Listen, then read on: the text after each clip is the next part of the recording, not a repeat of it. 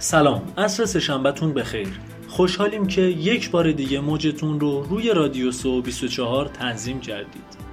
امروز قراره راجع به بهینه سازی خزش گوگل در سایت صحبت کنیم.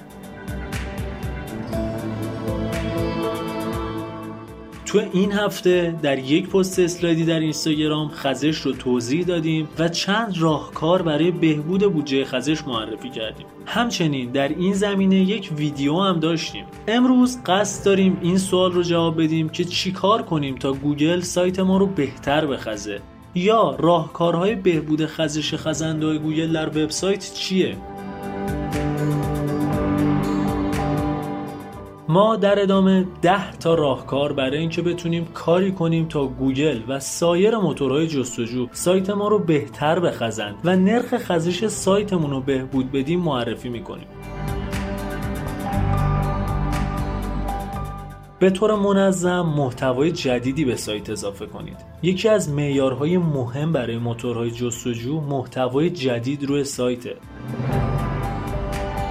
زمان بارگذاری سایت رو بهبود بدید. خزنده های گوگل برای خزیدن و index کردن سایت شما زمان محدودی دارن.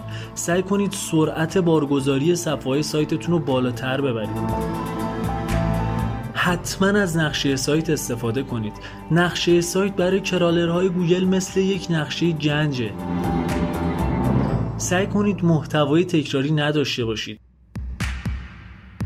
اون صفحه رو که نمی‌خواین index رو با استفاده از robot.txt مسدود کنید. فایل ها و تصویرها و ویدیوهایی که روی سایت می‌ذارین رو تا جای ممکن بهینه سازی کنید و کاری کنید که حجمشون تا جای ممکن کم باشه. لینک سازی داخلی خیلی مهمه ازش قافل نشین تا می‌تونید از سئو کلاسیا و تکنیک های اون فاصله بگیرید.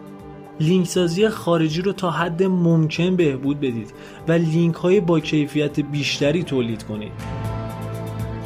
از رسانه های اجتماعی نهایت استفاده رو ببرید و کاربرتون رو ترغیب کنید تا مطالب شما رو به اشتراک بذاره. این کار کمک می‌کنه کرالرها زودتر سراغ وبسایت شما بیان.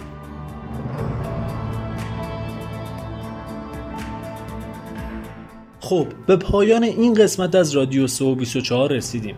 راستی قبل از پایان ویدیوی تجربه‌ای که فردا مریم فعال راجع به عمق خزش باهاتون در میون می‌ذاره رو از دست ندین. ممکنه این نکات برای دوستای شما هم مفید باشن. پس توصیه می‌کنیم رادیو سو 24 رو به اونا هم معرفی کنید تا در بهبود سایتشون موفق عمل کنن.